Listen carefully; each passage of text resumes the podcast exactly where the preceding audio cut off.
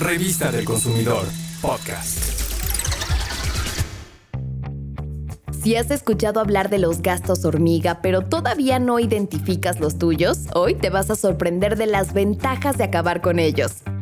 Los expertos los definen con cuatro características concretas. Escucha, los gastos hormiga no tienen planeación, son recurrentes, de pequeñas cantidades y no les damos importancia. Una compra o gasto hormiga es, por ejemplo, un café de los que la gente compra para llevar.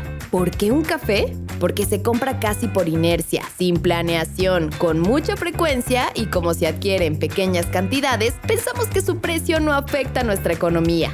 Lo mismo pasa con el pan o las galletas para acompañar el café, la torta, el yogurt, un jugo natural o envasado, un cigarro, chicles y cualquier golosina. Otro tipo de gastos hormigas son la boleada de zapatos, aplicaciones para el celular, plataformas de video y audio, el internet y la televisión de paga. Si analizas todo lo que has contratado y comprado solo para entretenimiento y lo que realmente utilizas, seguramente encontrarás que más de una de esas cosas te salen sobrando y es momento de cancelar. Identificar tus gastos hormiga te permitirá mejorar tu economía. Hagamos cuentas, por muy barato que sea tu café de las mañanas, digamos doce pesos, si lo compramos de lunes a viernes, estás gastando sesenta pesos a la semana y al mes serían doscientos cuarenta pesos. doscientos cuarenta por los doce meses del año nos da un total de dos mil ochocientos ochenta pesos, casi tres mil. Y eso no es todo. Si en el día compras un pan dulce, que por muy barato es de siete pesos, más once de unas papitas, catorce de un refresco y dieciocho de una torta, gastas mínimo cincuenta pesos diarios, más unos doce pesos del café, tu suma es de sesenta y dos.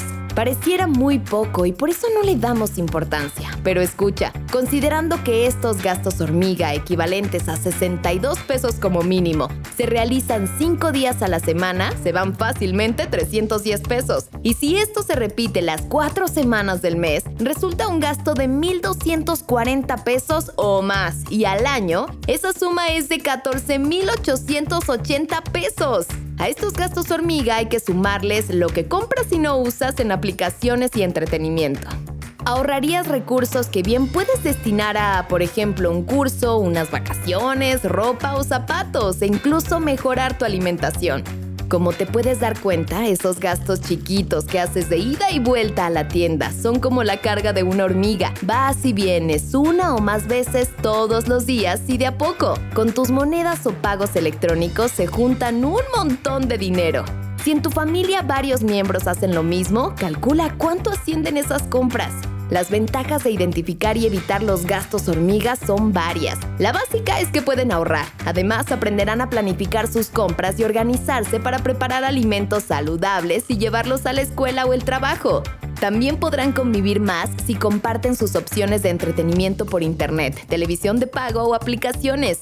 Evitar los gastos hormiga mejora tu salud, la economía, el bienestar familiar y hasta disminuye la contaminación por el uso de desechables y envolturas de galletas, frituras, botellas de refresco y más.